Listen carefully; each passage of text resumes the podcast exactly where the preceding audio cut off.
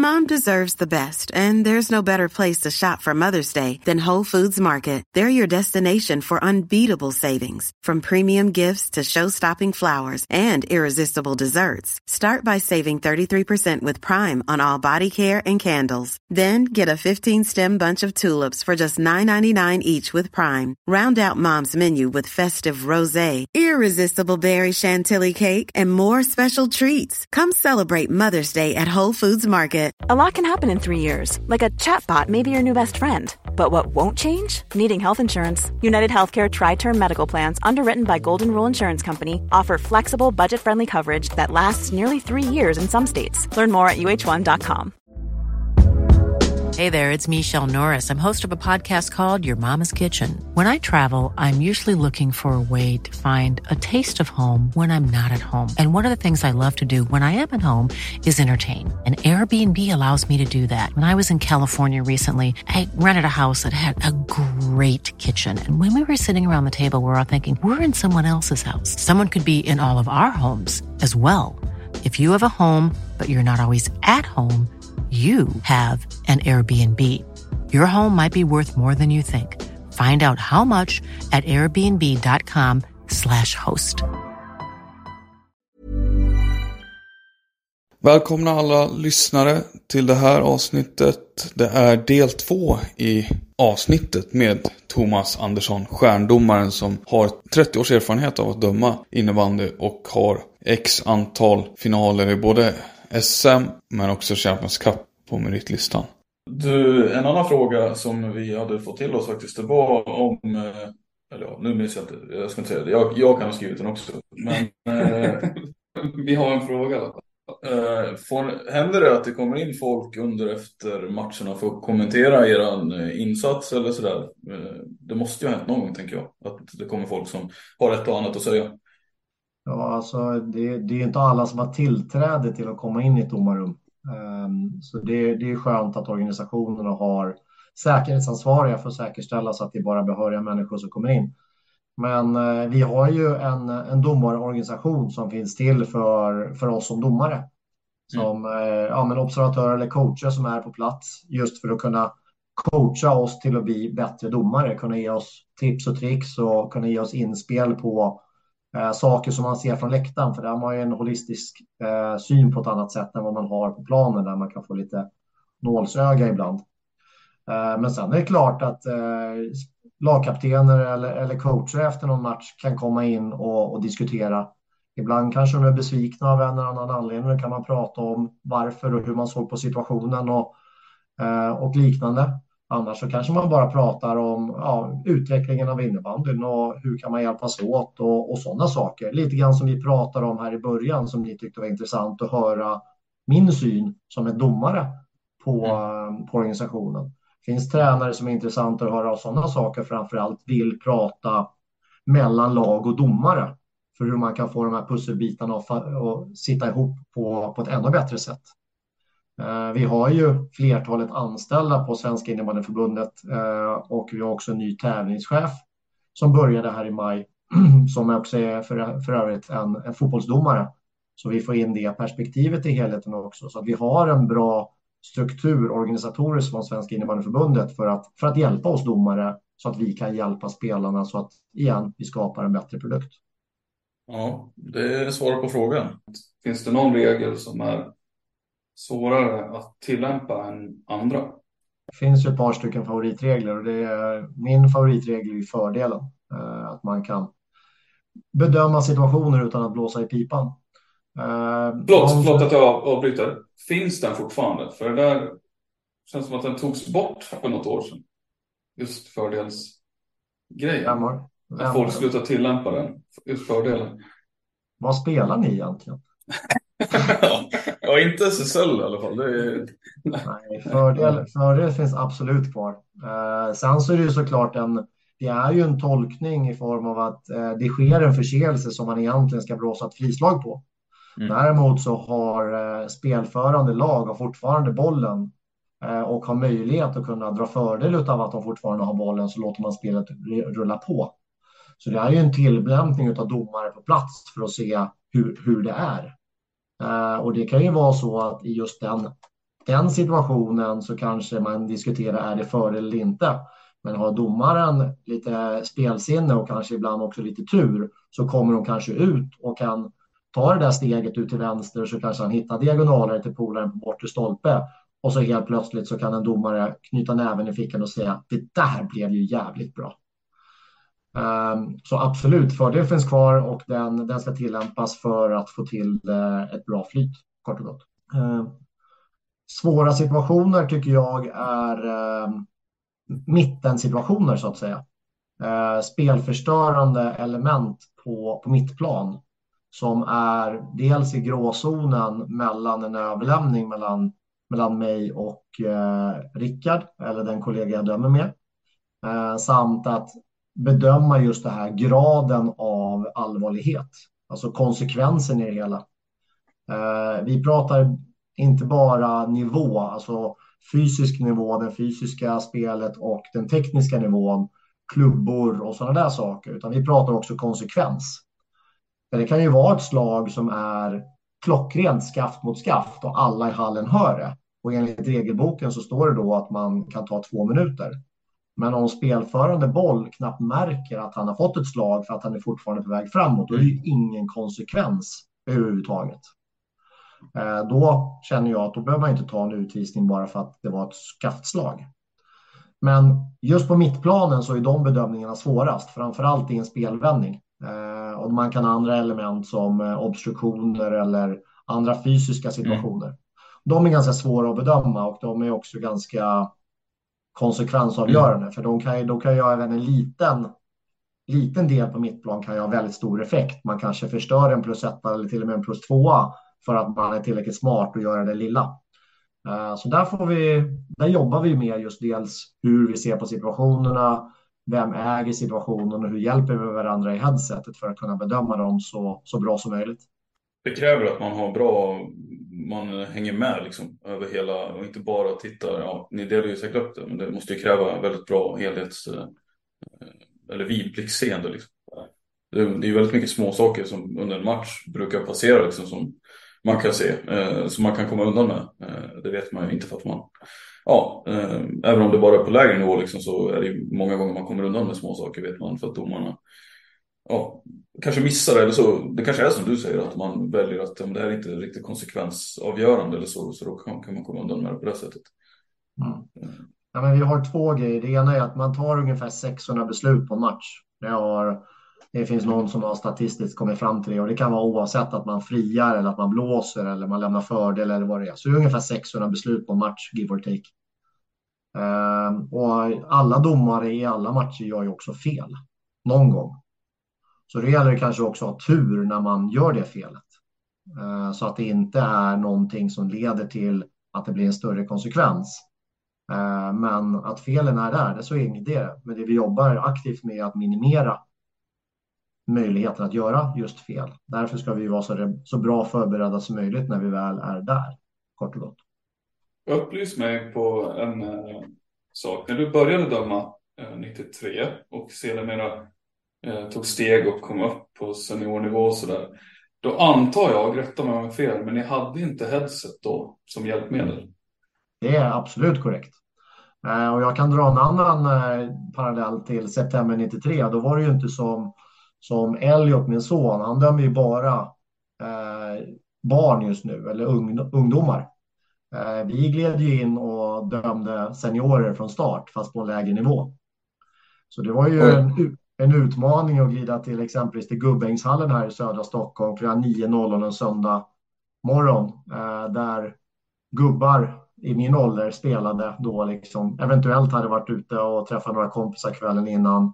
Och så står det två stycken domare som är knappt eh, torra bakom öronen och ska döma deras match. Det var en helt annan miljö. Eh, det kan jag lova er. Eh, men vi överlevde det också och körde iväg hela vägen. Och eh, nej, det är under hela, under hela tiden som eh, jag och Kalle dömde så använde vi, hade vi inte headset en enda gång. Utan det har kommit på, på senare år där den tekniken har kommit fram. Och framförallt så hjälper det ju oss att jag hör ju vad Rickard pratar om eller vad kollegan pratar om där borta utan att jag tittar dit överhuvudtaget. Och eh, sen så är det kommunikationen, vem som äger situationen. Jag kan se någonting från mitt håll och kan säga från mitt perspektiv så hade jag dömt det här och då lägger Rickard in det i sin bedömning. Och sen kort och gott så är det mycket roligare att döma för jag har ju en kompis som jag aktivt kan prata med under, eh, under matchen.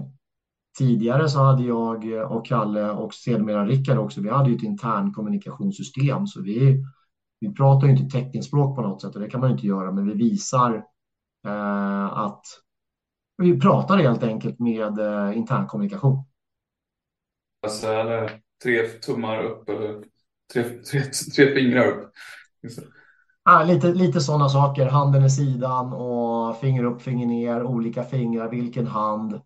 Vi hade, vi hade ganska utvecklat. Eh, vi dömde ganska många år tillsammans så att eh, det var vårt sätt att kommunicera då. Så att eh, headsetet har ju absolut hjälpt oss utveckla kommunikationen och också hur vi levererar som par tillsammans. Vi är mycket mer homogena för att vi ser situationerna, bedömer dem på mycket liknande sätt. Så det är en fantastisk utveckling. Ser du eh, att, eh, gud förbjude så vill jag inte ha en sån diskussion inom innebandyn egentligen, men, men så infekterad som VAR-debatten inom svensk fotboll är exempelvis. Jag tänker just på det här med digitala hjälpmedel. Eh, finns det någonting där som du ändå efterlyser som innebandyn hade eh, mått bra av? När det gäller bedömningar och sådana saker. Finns det någonting som man kan utveckla där? Uh, först vill jag nämna att vi har videohjälp på, in, uh, på högprofilerade internationella turneringar, som exempelvis VM. Mm. Där får man dock bara använda det för att se om bollen är över linjen eller inte. Alltså vid mål? Exakt, endast vid de situationerna. Ehm, vi domare kan använda dem vid osäkra och coacher har en chans per match att kunna köra en challenge. Så. Ehm, men det används väldigt sällan.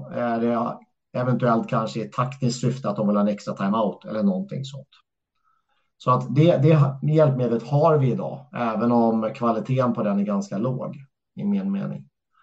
Eh, I F-liga så har de kameror och där använder de för större beslut, mål över linjen och även om någonting har hänt innan.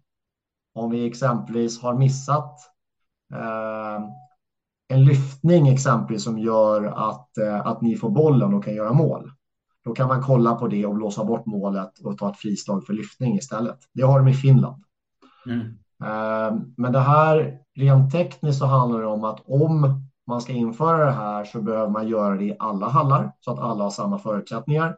Det är en ekonomisk utmaning och nu kommer vi in på ekonomin igen. Då, Men om vi pratar rent generellt sett om, om domarna så är min personliga synpunkt att eh, det här är någonting som undergräver domarens aktivitet och självsäkerhet.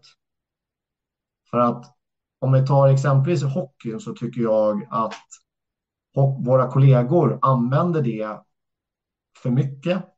Och det handlar mest bara för att ingen ska kunna ifrågasätta dem i efterhand. Varför använder du inte video? Och det här mm. skapar en osäkerhet att oavsett vilket beslut det handlar om så kommer du alltid behöva kolla på video vilket skapar att domarna ändå ser osäkra ut, även om de är säkra från start. Mm. Och det kan vara samma sak på fotbollen, eh, där jag tycker att man pratar otroligt mycket för detaljnivåer. Eh, och framför allt, min stöttepelare i det här, dels då hur domarnas auktoritet försvinner, att man blir osäker som domare och man för att man har någonting att luta sig på. Men sen, det nämner jag väl för tredje gången, det handlar ju om produkten hur kul är det att jubla över ett mål och sen får man vänta sju minuter och så får man jubla igen? Hur, hur uppfattas det här av publiken? Är det energigivande eller energitagande? Vi vill mm. vara en sport där det händer saker hela tiden. Det går snabbt. Vi har ett högt tempo. Om vi har en paus på flera minuter, folk somnar ju. Att, ja, men sitter, man hemma, sitter man hemma och kollar på tv så kommer man definitivt göra det, det tror jag ja, då byter man ju kanal och börjar kolla på något annat istället. Så att jag tror, mm. eh, som sagt, mitt perspektiv, jag tror inte att det är bra för våran sport av de här två anledningarna. Det undergräver domarnas auktoritet och säkerhet och det är otroligt negativt för flytet i matchen som är kopplat till produkten och det vi vill stå för, vilket är snabbhet. Det här det, ja, det är ju innebandy vi pratar om, men det, som Gustav var inne på så är ju eh, just VAR och de här tekniska hjälpmedlen i fotbollen väldigt diskuterade. Och, eh, med ditt, ja, det är klart att det är inte samma sporter och det ska man vara klar för sig. Eh, men jag ser ju ändå att jag har inte hört någon använda de argumenten sig när man skulle införa VAR, eh, vilket inte har hänt i Sverige då, men internationellt. Just det att det undergräver domarens auktoritet. Eh, jag kan ju se, jag kan ju förstå vad du menar med det liksom. Jag har inte hört någon riktigt prata om det på det sättet och inte hockey, hockeysfären heller. Eh, men jag kan ha fel såklart. Jag har inte varit med i de diskussionerna heller, så jag har ingen aning om varför man tar vissa beslut och dylikt. Men vi vet ju också om att framförallt fotbollen och hockeyn eh, eller andra sporter, amerikansk fotboll, det är en helt annan ekonomisk nivå på det hela. Där är det så otroligt viktigt att det blir rätt där en, ett mål i rätt läge och Häcken går vidare till Champions League är ju så många miljoner. Mm. Så att det, det är så otroligt viktigt att det blir rätt. Så då är det andra saker som är viktigare än de punkterna som jag nämnde. Mm. Vi är inte där ännu.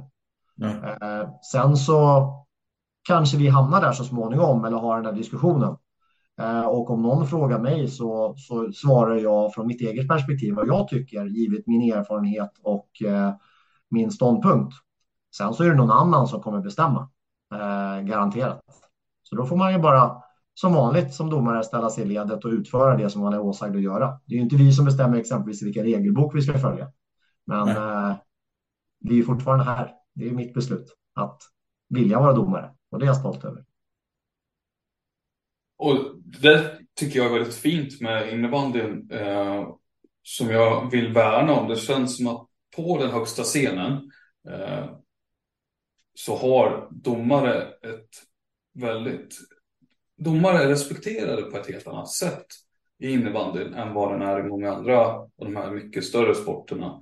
Och jag, jag tycker det är någonting som också man, som man ska vara stolt över att vi, det är en del av det här Eh, produkten som vi har. Alltså att vi har en så bra nivå på hur vi, dels sporten i sig, dels ni domare, den nivå ni håller, men också sättet vi eh, pratar med varandra eller om varandra på det sättet. Det, det är inte den här pajasaktiga grejerna som jag ty ofta tycker förknippar med många av de här andra sporterna vi har nämnt som är mycket större ur ekonomiskt perspektiv. Men då, då går, de har istället gått vilse på vägen tycker jag jag, jag värnar ju personligen det här där vi har innebandy just nu och då köper jag hellre att ett bortdömt mål kan diskuteras. Då ser jag hellre att ja, det, det, kan, det här är tveksamt. Det kanske var en hög klubba eller någonting. Eh, men jag köper det. Det får vara det. Det är, liksom, det är en del av den charmen vi har här. För jag, jag vill inte, alltså, börjar man pilla i det där känns det som att då, då kan det lätt liksom slutta mot ett annat plan. Att då, då ja, det ena ger det andra och till slut står vi där, fotbollen är här idag exempelvis. Det, ja, jag värnar ju det här där vi har inom innebandyn. Så du menar att du inte vill se innebandyn utvecklas? Nej, men jag välkomnar ju, jag välkomnar, jag välkomnar andra grejer, men, äh, nej, men jag tolkar, det på, jag tolkar det på ett annat sätt. Jag tyckte det var jättefint sagt Gustav. Jag, ja, jo, men eh, som, Tack som, för att du säger det. Ja, men, ja, men jag, jag, vill inte liksom framstå som att man är, inte söker utveckling, att sporten ska utvecklas. Jag vill att innebandyn ska växa. Men det finns också element här som vi ska värna. Det finns, jag köper helt det du säger Thomas om att vi måste ha flyt i våra matcher. Eh, det måste, innebandyn är en snabb sport, det har alltid varit det. Ehm, vi kan inte ha det som finns i andra sporter, att det ska liksom ta tre timmar att titta på en jag går inte igång på det personligen. Sen kanske folk tycker det är jättekul att titta på en fotbollsmatch som tar två och en halv timme. Men mm. jag, jag, tycker inte det är kul liksom. Och, så där, där vill inte jag heller att innebandy som sport hamnar. jag att, tycker inte heller att, eh, att det ena behöver förta det andra. Eh, där ska vi snarare prata om vad vill vi att innebandyn ska stå för? Vad är innebandyns varumärke? Och jag menar, rubriken från det internationella förbundet är ju en, en tekniskt snabb sport med fysiska element. Mm. Och sen så får man ju då, man kan göra en mindmap på det också. Eller man kan diskutera just för att komma fram till vad det betyder. Och eh, igen, jag med min erfarenhet bidrar gärna med det. Men det jag vill bygga på, som du säger Gustav, som jag tycker är fint är att vi domare har ju en naturlig del i den här fantastiska sporten.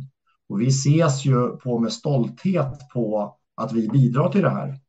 Så dels svenska innebandyförbundet men även internationella förbundet är ju stolta över domare och visar det på sociala medier och har det som en naturlig del i själva produkten innebandy eller floorball på det internationella.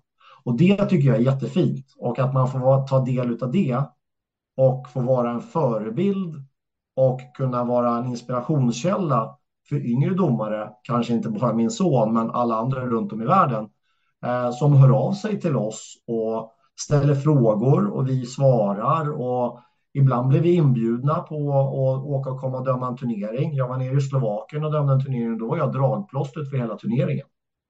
Mm. Eh, att man får ha det som hobby eh, och att man har en arbetsgivare som är stolt över det. Det är klart att man blir stolt för, för det man håller på med. Det är ju fantastiskt. Och som sagt, det ena behöver ju inte ta det andra, att vi inte vill ha utveckling. Utan däremot så tror jag att då får vi prata om vad är det som utvecklar våra fantastiska sport? Vad är nästa steg för att vi vill nå det nästa mål, vad vi vill göra? Om det är publik, eller om det är ekonomi, eller om det är streams, eller vad det än må vara. Så får man prata om hur de här olika delarna mobiliserar sig tillsammans för att kunna uppnå det, det målet. Och det är kul. Vi är väldigt överens tror jag om att i den domarna spelar en väldigt stor roll i alla fall i den eh, delen eller den diskussionen. Är, det, är du rätt person att fråga? Jag tänkte på hur, hur återväxten bland domare ser ut. Det är en återkommande fråga känns som med jämna mellanrum. Att man behöver jobba med att locka till sig yngre som vill få en, ja, ja, kan eh, växa in i det här yrket, den här rollen liksom. Hur, hur ser återväxten ut liksom i svensk innebandy? Jag är väl inte bäst eh, att svara på det, men nu är jag den enda som är här. Så att jag får väl jag får ta den. Eh, nej, men det jag har hört är att vi, vi har ju inte återhämtat oss varken på spelsidan eller på domarsidan efter corona. Där det var många spelare som slutade spela men inte har kommit tillbaks. Och det samma gäller domarna. Eh, och det man gör då är ju precis som med, med lag eller med spelare att det fylls ju på uppåt. Så på våra nivå, på superliganivå, där har vi ju liksom fullt med domare. Men sen när det väl ripplar ner så finns det ju hål och de har utmaningar på olika nivåer, såklart. Eh, och det vet jag att de, de kämpar med och de gör det på ett jättebra sätt. Eh, sen så handlar det mycket om att skapa återväxt, som du också nämner, för, för unga domare. Att domare vill bli domare och att domare stannar kvar. Eh, och där är det ju på olika nivå. Svenska innebandyförbundet har ju upp till sin nivå. Sen så är det de olika samordningsdistrikten där jag bor i Stockholm, eh, där jag tidigare var med och utbildade unga nya domare eh, och fortbildade och så till så att de skulle finnas. Och de här i Stockholm gör ett jättebra jobb och jag vet att de med andra samordningsdistrikten gör det också för att just hitta domare och bibehålla domarna.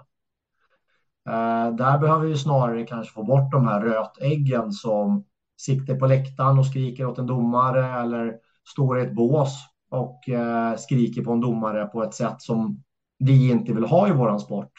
Som kanske tyvärr leder till att en ung lovande domare lägger pipan på hyllan bara för att han, inte, han eller hon inte tycker att det är värt att bli skriken på av den här föräldern eller den här ledaren.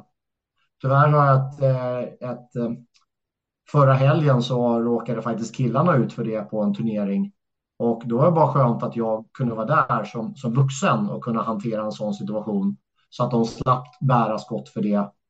För den här eh, klubben som eh, hade ett eh, lag med tioåriga killar med mm. ledare som står och skriker på 15-åriga domare.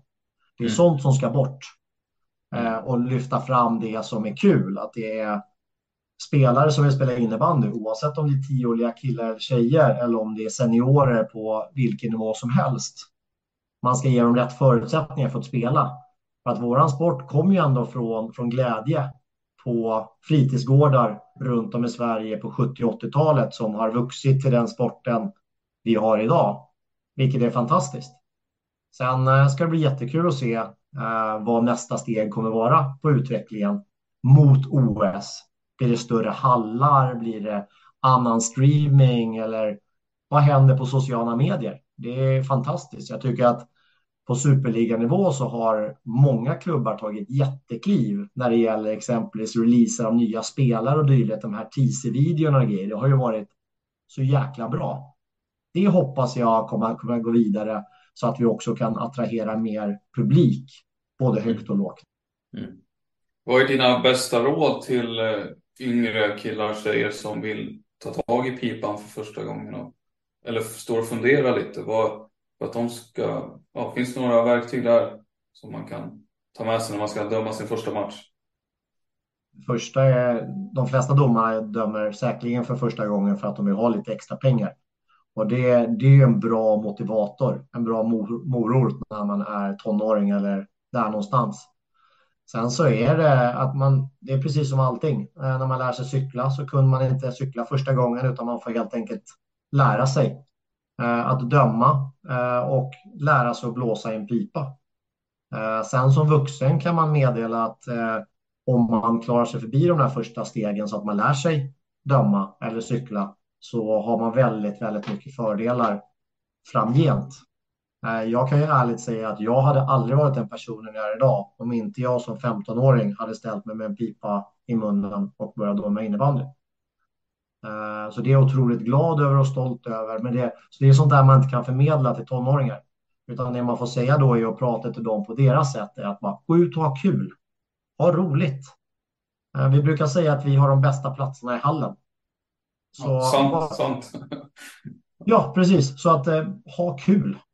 Är man nervös inför matcher som domare? Jag vet att när jag fick eh, döma eh, när jag var 16, 17, 18 år där, eh, då, då kunde det vara lite pirrigt inför, om det var en kupp exempelvis. Det var mycket på spel kanske.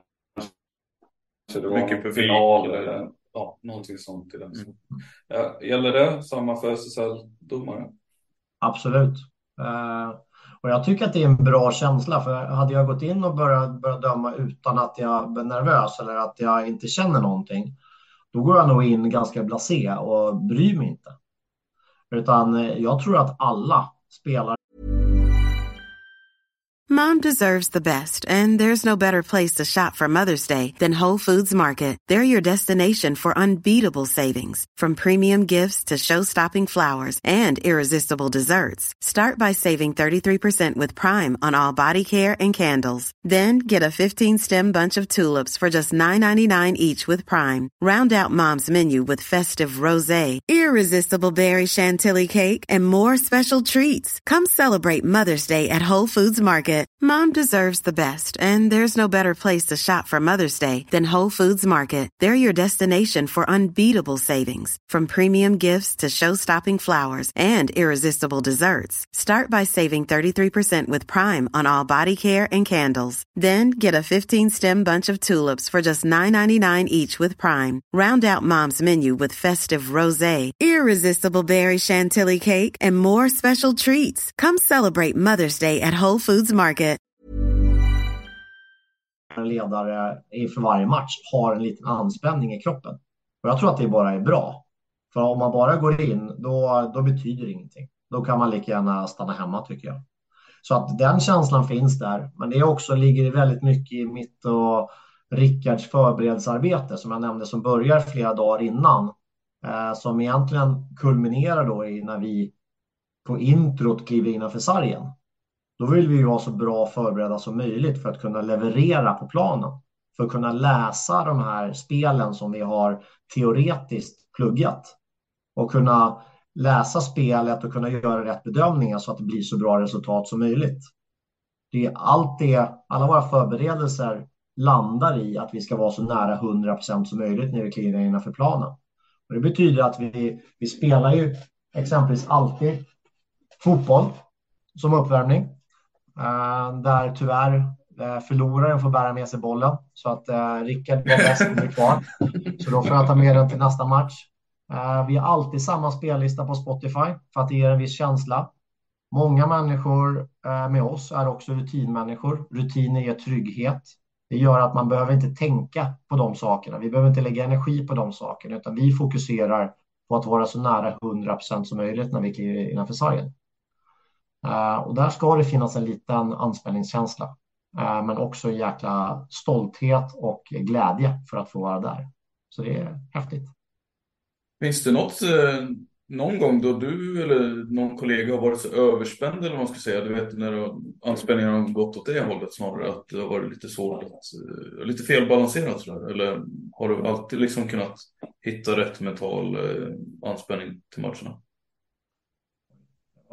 Um, en svårdefinierad fråga och jag har en historia från en kollega back in the day som liksom misslyckades med många av de här stegen att komma till Hall. Det mm. var mm ja, men det var köigt här i Stockholm, fick ingen kopp kaffe, eh, domarrummet var låst. Alla de här grejerna naggar ju från de här 100 procent tills man kommer ner. Mm. Och eh, då är, är man långt ifrån 100 procent, då är man ju inte rätt förberedd för att kunna döma den matchen. Eh, så jag tror att är det någonting så är det nog åt det hållet. Om man mm. är, om man är för hypad, om man, är, om man då lyckas med att vara 110-120 procent så är det fantastiskt. Men då kanske man är lite för snabb på det och kanske lite för snabb på pipan. Det är väl kanske det som är nackdelen med det i så fall. Mm. Man vill gärna kunna ha det där lagom chilla för att kunna våga ta den här fördelen och våga hålla i den lite grann för att komma ut och se om man lyckas med det. Mm. Eh, blåser man för snabbt så blåser man av och det är klart att han kommer fri då i så fall. Det kan vara sådana saker som det kan, kan ligga på. Mm. Um, så det, det är nog utmaningen, att kunna hitta den balansen så att man går in och levererar så bra som möjligt. Mm.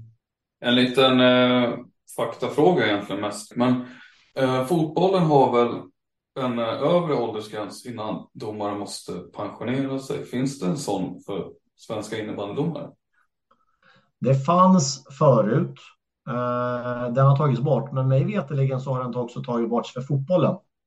För det jag vet är att eh, Colina följer för fotbollsstrecket när han fyllde 45. Och sen blev ju han chef för Uefa och sen för Fifa. Så där har den tagits bort, för det var det första han tog bort. Jaha, men jag får med Jonas Eriksson, att det var fallet med honom. Men det kanske inte stämmer då? Då kan jag missuppfatta det. Jag vet inte det exakt, eh, men jag, eh, min uppfattning var att de inte har det. Så, så länge som du klarar det fysiska, så länge som du klarar reglerna, så är ju liksom människan blir ju bättre ju äldre man blir. Uh, det låter nästan som en liten datinggrej, men att man blir liksom mer mogen och smakar bättre som ett vin, typ. Men ju mer matcher man har, desto mer rutinerad är man. Så det var ju jättedumt att ta bort den bara för att det är en åldersgrej. Jag menar, se på Håkan Söderman. Eh, han är nio år äldre än vad jag är och still going strong. Han är ju fantastisk som domare. Så det, det hoppas jag inte kommer komma innebandyn inom närtid överhuvudtaget. Då får jag också problem med. Men vad är de eh, fysiska kraven om man får fråga? Eh, vi får välja mellan att springa BIP-testet, jojo-testet eller Coopers test. Mm. Och eh, alla domare i Sverige ska göra något av det här varje år inför säsong. Men vi i Superligan vi gör det två gånger per år, så inför säsong och så i samband med mittsäsongsträff som vi har i januari. Och det handlar ju om att eh, Tony, vår coach och organisationen vill se till så att vi håller oss eh, fysiskt vältränade. Eh, nu är vi rörande överens om att det är inget problem. Vi har ingen i gruppen som eh, ha några sådana problem. Men det har liksom, tidigare har det varit en liten utmaning med att ja, se till så att domarna är vältränade helt enkelt. Uh, vi vill ju vara vältränade för att uh, vi vill kunna ta rätt beslut uh, hela matchen. Och då gäller det att man är tränad dels för hjärtat och syreupptagningen som påverkar hjärnan som gör att vi har möjlighet att kunna ta rätt beslut i 58 minuten i ett kritiskt läge. Så det ansvaret ligger på oss och det är också grunden i då att vi är bra tränade och har en bra regelkunskap. Det är, det är A och O för alla domare. Eh, då är nästa fråga, vad är värdena ni borde ligga på? Ja, men vi har olika nivåer beroende på vilken, eh, vilken nivå du är på. Men eh, för superligadomare och springa Coopers då 3000 meter så ligger det på under 13 minuter. Mm. Mm. Det låter ju rimligt i alla fall. Uh... Ja, så är det. Och sen så har vi vissa i gruppen som uh, i princip kan springa det baklänges eller uh, jag kan hylla Frans Dahlstedt som inför säsong sprang Coopers på 9.55. Det skulle jag aldrig kunna göra och det är väldigt imponerande. Min kollega, han ligger nog någon gång, om han skulle pusha så är det någonstans över 10. Så att det finns ju fysiska fenomen när det gäller det. Så jag brukar säga det är tur till vårat par att eh, vi inte blir, blir bedömda på hur bra vi springer, för då hade Rickard piskat mig. Eh, nu är jag ju både äldre och mer erfaren än vad han är, så att jag säger att det, det balanseras ut. Eh, parentes då, men för, för några år sedan i alla fall att han jobbade inom eh, Försvarsmakten. Stämmer, gör han det fortfarande? Nej, han, han, gjorde det, så det stämmer helt rätt. Han jobbar med, jobbade med kommunikation. Men sen eh, några år tillbaka så gör han i princip samma sak fast på polisen. Så det är samma yrkesroll, eh, annan, eh, annat område bara. Jag tänkte om han eh, får lite träning gratis därigenom då kanske. Det har de på polisen också. Så det är, det är en bra arbetsgivare som förespråkar att man ska träna på, kanske på arbetstid, men om man har den möjligheten så absolut. Annars får man ju lösa det eh, sinsemellan. Och det är väl en, en nackdel som vi har som domare, att det blir väldigt mycket individuell träning. Eh, lagen träffas ju och spelar ihop och tränar ihop eh, och sätter upp det. Men eh, jag brukar ligga på sex träningspass i veckan ungefär och jag, jag är en morgonkille. Så att jag går upp 6.30 varje morgon, går till gymmet, satsar borta, ligger 500 meter bort. Och sen så kommer jag hem redo och börjar jobba klockan 8.15 varje morgon vänta, vänta här nu. Som, vad säger du om det här? Alltså, Thomas Andersson, han är dömer på högsta nivå. Han har grovt räknat 50 matcher per säsong. Heltidsjobb, han har familj, alltså barn. Han helt, alltså, så heltidsjobb. Han tränar sex dagar i veckan. Det låter otroligt, men eh, du, vi har ju konstaterat redan att han är väldigt bra på att planera också. Så det... Jag är otroligt imponerad över ja. Äh, det finns någonting att lära där tror jag. Ja, det, det finns. Disciplin, det, ja. det finns. Ja.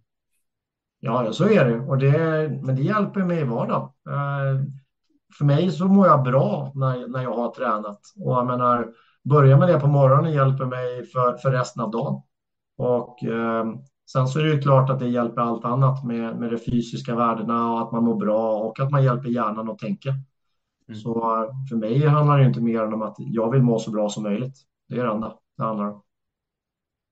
Vissa tenderar att se på träning som en straff och andra tenderar att se på det som ungefär åt det här hållet. Lite mer av en möjlighet kanske. Eh, jag vet inte Gustav om du och jag skiljer oss där. Nej, men jag är inte ett, träning, träningsfreak så. Eh, men jag, det är klart att man mår ju bra av att träna och den träning som innebandyn ger i förlängningen är ju någonting som Ja, det är inte bara innebandyn som gör att man mår bra. Liksom. Det, är, det är klart att det ger någonting att få del av ett lag och träna tillsammans och eh, utöva innebandy är ju otroligt kul. Men också sidoeffekterna med fysiska träningen som det ger är ju såklart bra på alla sätt. Så att, men, men eh, jag vet inte om jag hade löst det på det sättet som Thomas gör med, eh, med det övriga pusslet du har. Att få till sex pass i veckan liksom. Det, det får jag nog erkänna. Hur många, hur många träningspass har ni med laget per vecka då? Tre. Tre pass och så är det ju då en match då. Så det är ju fyra tillfällen ungefär grovt räknat på en vecka eh, vi har. Eh, det... Men jag har inte barn och jag har inte jag har inget sånt som jag kan skylla på eller vad man ska säga. Nej men sen alltså, det är ju också så att vi, vi har väl inte den turen, om man ska säga det Thomas, men att ha jobb. Alltså vi, måste, vi har ju en arbetsplats att gå till. Vi är inte hemma så mycket liksom. Och det, det är klart att det är en faktor. Eh, det får du inte glömma bort. Eh, ja, om du säger det så. Ja. Jag vet inte om Thomas håller med dig, men. Men, Men det, det, det underlättar i form av att jag menar, mitt kontor sen eh, på den här arbetsplatsen är, är hemma. Men vi har ett kontor i Stockholm också som jag åker till någon gång i veckan om jag inte är ute och reser. mm, Eh, Men då ligger det 20 minuter bort, så det är ganska chill.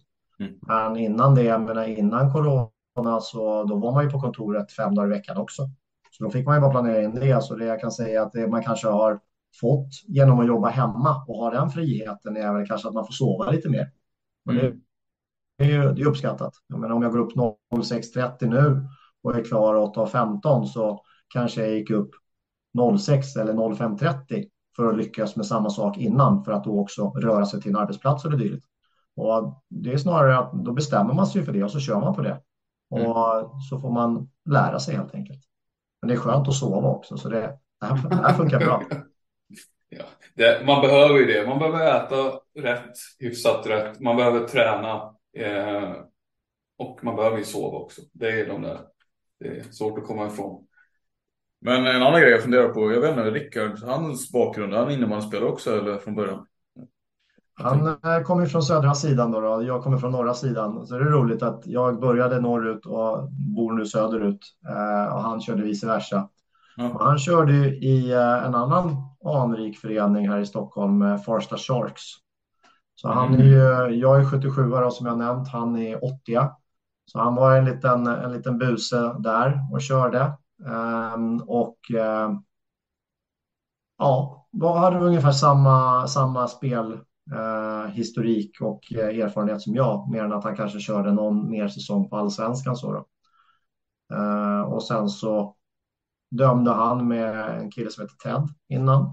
Eh, Han träffade sin eh, blivande fru och nu bor de som sagt i, i västerort i, i Skälby här väster om Stockholm.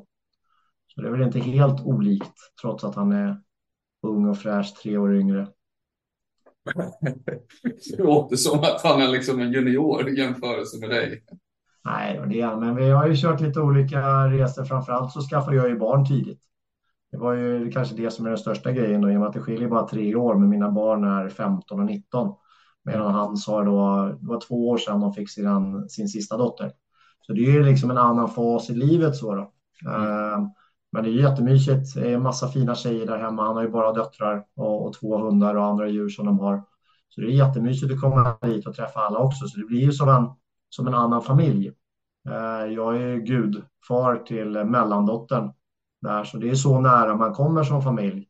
Och Mm. det är alltid kul att komma och träffa dem när jag hämtar Rickard och han kommer upp hit och hälsar på min familj när, när han hämtar upp mig så att säga. Då. Så att man, det är ju det här sociala att man ska få det att få gå ihop. Det är mycket logistik, mycket planering eh, och det gäller ju också att ha en, eh, en familj som accepterar det man gör. Mm. Och eh, det får man ju lösa på olika sätt såklart. Och jag är ju otroligt tacksam över, över Linda och mina barn att, det, att jag får göra det här eh, och att de tillåter mig det och eh, att vi, att vi löser det. Och Rickard kör samma sak med, med Sara och tjejerna där hemma. Där ser man vad en spagetti med köttfärssås för 14 år sedan ledde till. Jag är grym på att göra köttfärssås. Det är bra mat för innebandyspelare och domare. Vad, vad har du i köttfärssåsen då? Eh, nej, men det är klassisk. Eh, det är mycket vitlök och eh, eh, mycket kryddor, buljongtärningar. Men eh, det jag har som är kanske lite okonventionellt och om man inte testar det så rekommenderar jag att man gör det. Att man har i lite curry. Mhm. Mhm. Det låter mm, det intressant. Mm. Ja, det får vi göra. Testa det och eh, DMa mig sen. Ni kommer tacka mig.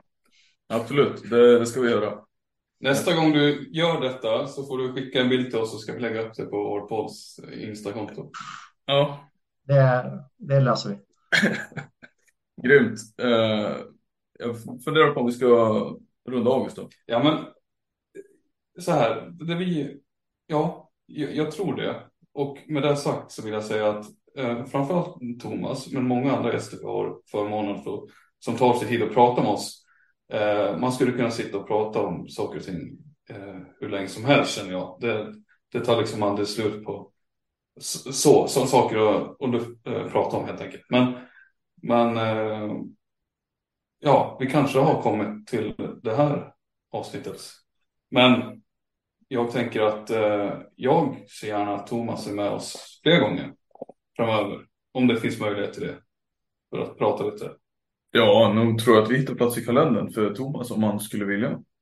Ja, om han, om... Det är, det är en fråga, det är en fråga för Thomas. Ja. Det löser vi. Alltså, som ni, som ni säger, det är, det är kul att snacka innebandy. Eh, det är inte bara innebandy, utan det visar ju också om, om människorna runt omkring. Och är det, förutom då att jag har min karriär som jag är otroligt stolt över, är det, så är det också det som har givit mig mest genom att döma innebandy är ju minnen och människor. Mm. Uh, inte bara här i Sverige där jag i min närmsta krets med kompisar i alla fall har en, en handfull av dem kommer just från innebandy. Men även runt om i världen där man skapar sig vänner från alla världsdelar uh, som man hörs på sociala medier, man träffas för att man älskar innebandyn. Det är en fantastisk grej uh, som också knyts ihop i hela, hela helheten med att att ha en hobby som innefattar att springa runt i shorts och knästrumpor med en pipa i handen. Att det gör det här, eh, det är en ynnest. Det är större än så. Det är större än så. Det blir ju så. Det blir ju så. Så med det sagt att eh, fantastiskt kul att få vara med i, i er podd. Jag har en fråga innan vi rundar av och det är vad står du och SSL för? Menar du eh, metaforiskt eller eh, liksom, eh, ja, rent, vad säger man? Vad det betyder? Kör båda. Ja, ja Samme, tar du den här? Nej, nej, det är väl inte roligare än så än att just i och med att det är en SSL-podd. Vi avhandlar SSL, vi tycker att det är den roligaste innebandy-serien och ja, allt sånt. Eh, sen råkar vi också vara tvillingar, eh, biologiska tvillingar och rent därav att betrakta kanske som en duo. Vi kopplas ihop väldigt mycket i alla fall, det blir ju lätt så. Vi har ju ägnat väldigt mycket tid åt, eh, och sen vi har hängt ihop mycket i vårt liv, inte bara innebandymässigt. Vi har ju gjort, vi har följts åt ju på många sätt. Så att vi ser oss på det sättet som en duo. Ja, vi, du menar att vi betraktar oss själva som en duo? Nej, men vi, är, vi, vi har ju hängt mycket ihop liksom. Så att, ja, ja så är det. Så är det. Eh, så det, är, det är inte roligare än så. Alltså. så eh. Men tänk vilka fantastiska förutsättningar ni har för att bli innebandydomare. Ja, eller hur? Eller hur? Stå där, förvirra alla. Vad fan, han stod ju nere i det hörnet nyss ju. Hur... Ah, ja. Ah, ja. Nej, men visst, absolut. Och genom, alltså, på det sättet så kan man ju känna igen lite grann där du pratar om eh, med din och Rickards relation kanske hur nära man blir liksom. Det är ju på något sätt alltså som syskon då så kan man ju förstå den aspekten liksom att uh, man bygger verkligen en, det blir en, uh, ja, det är en långvarig relation som man investerar i på något sätt. Liksom. och resultatet av det är väldigt fint. Precis som du sa, det, det, är större, det är större än det lilla att just springa runt med en pipa i munnen och det är, det är jättefint. Mm. Och igen, tack för att eh, ni bjöd in mig till att sitta och surra lite innebandy och lite annat så här på en fredag eftermiddag. Så att eh, jag ser fram emot att höra det lite senare så får vi se vilket vatten som har flyttit under bron. Mm. Så... Mm. Innan dess så ska du få svara på en fråga. Och eh, jag tänker inte släppa det utan ett svar där. Men vilken är, vem är världens bästa innebandyspelare? Du får svara, tolka frågan som du vill. Eh, vill du säga någon längre bakåt eller någon just nu? Eh, herr eller damspelare? Det får du helt och hållet välja själv. Mika Konen va? Nej men eh, jag har ju otroligt mycket bättre koll på herrsidan än på damsidan. Ehm, och jag är Ja, jag har haft förmånen i och med att jag har dömt så pass länge och jag, menar, jag har dömt många fantastiska spelare. Eh, det jag tycker är så häftigt just nu, det är de som kallas den nya generationen. Eh, och det här har jag ändå refererat till sedan tidigare. Jag menar, ni har spelare som eh, Emil Johansson och dylikt som kom liksom som hade innebandy som första sport. Men det känns som att det liksom har skruvats lite grann på och framförallt har ju nu de som har kommit ut nu eh, 04 är de va? Eh, har ju liksom en, en årgång som är eh, hyfsat bra. Och då är det inte bara killarna som har eh, åkt till Uppsala utan det finns några i, i Göteborg och dylikt också. Det är en bra årgång med spelare. Eh, och framförallt vad de, vad de har, de har inte bara fysiken och tekniken utan de har det taktiska och de har känslan framför allt. Och det sätter mig på en utmaning i form att det blir liksom nästa nivå. Det är där man ska försöka hänga på. Och vi försöker ju läsa spelet och de här spelarna gör ju gör det svårt att läsa spelet för de är ibland, ibland så irrationella där man liksom inte riktigt Även om man har tre, fyra alternativ så är det inte ens någon av dem som kommer utan det kommer någonting helt annat. Och det är superhäftigt och jag tror att de är jätteviktiga för att ta det här nästa steget på, på vad, vad innebandyn är på väg.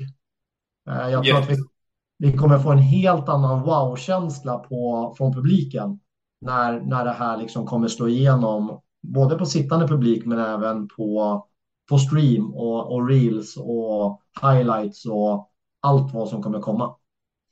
Jätteintressant att höra faktiskt. Eh, jag tror många delar den. Den här generationen nu som inte bara har innebandy som första sport, men det är också eh, sönerna och döttrarna till första generationens innebandyspelare kanske man kan säga. Mm. Nej, ja. så är det ju. Nej, vi, har ju vi har ju familjen Konen i Uppsala, så det är, ni nämnde honom i början och han har ju många rekord och han är fantastisk på många sätt. Eh, det som var kul med honom var ju att han var ju ändå centralt i och med att han var center och liksom styrde fram och tillbaka. Eh, och hans kombination med, ja, med Tommy Hannes Öhman, de lirade ju superbra ihop. Jag har väl ett ny, eh, lite färskare exempel i Falun i hur Galante och Enström passade ihop. Så det finns ju de här kombinationerna som, som lirar och det har vi ju då med Ulriksson och Konen nu i Uppsala som är då nästa nivå. Um, vad som är bäst, det, det, är svårt att säga, men det jag gillar är när man blir utmanad som domare och ser vacker innebandy. Det tycker jag är, är fantastiskt. Helt enig där. Helt enig där. Jätteintressant att höra som sagt. Mm, mm. Nej, men jag skriver under på det faktiskt. Det...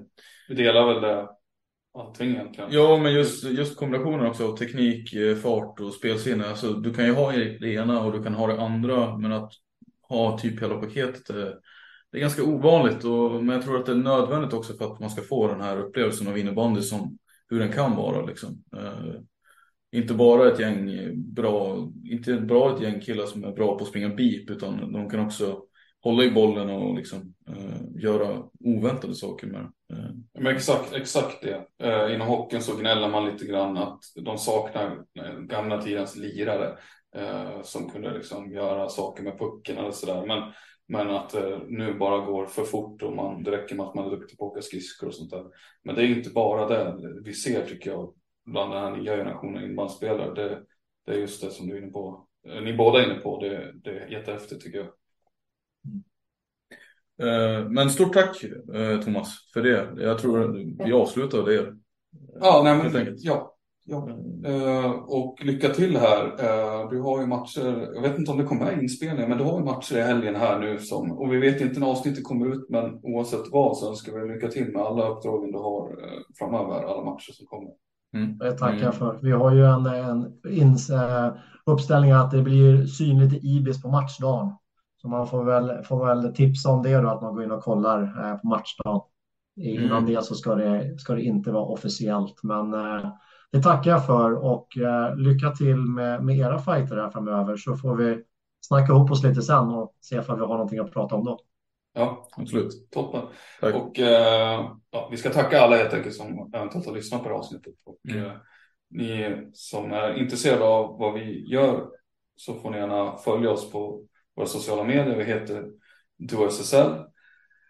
Eh, är det något mer sånt här? Nej, nej. Eh, avsnitten kommer ut varje vecka i princip. Så det är bara att rulla på. Eh, säsongen har ju dragit igång så att eh, vi hänger på också helt enkelt. Och vi märker ju att det finns ett gensvar där ute. Vi har ju legat lågt en månad ungefär från att vi släppte avsnitt med Martin Rönnklint som förresten blev bra lyssnat. Så har vi legat lite lågt, det var lite semester och sånt där. Men jag har märkt väldigt bra gensvar på innebandyintresset nu när vi har kommit igång igen. Mm. Vilket är jättekul och vi vill ju att vi ska bli fler som tar del av det här liksom. Eh, så att en sak man kan göra det är att gå in och betygsätta oss på ja, Spotify, men det går väl att göra på andra appar också tror jag. Ja, säkert. Ja. men det är det vi brukar säga. Så att, Ja, eh, det är, är det något annat? Nej. Nej, det är det inte. Tack ska ni ha så mycket för att ni har lyssnat på det här i alla fall. Vi hörs snart igen. Mom deserves the best, and there's no better place to shop for Mother's Day than Whole Foods Market. They're your destination for unbeatable savings, from premium gifts to show-stopping flowers and irresistible desserts. Start by saving 33% with Prime on all body care and candles. Then get a 15-stem bunch of tulips for just $9.99 each with Prime. Round out Mom's menu with festive rosé, irresistible berry chantilly cake, and more special treats. Come celebrate Mother's Day at Whole Foods Market. Mom deserves the best, and there's no better place to shop for Mother's Day than Whole Foods Market. They're your destination for unbeatable savings, from premium gifts to show-stopping flowers and irresistible desserts. Start by saving 33% with Prime on all body care and candles. Then get a 15-stem bunch of tulips for just $9.99 each with Prime. Round out Mom's menu with festive rosé, irresistible berry chantilly cake, and more special treats. Come celebrate Mother's Day at Whole Foods Market.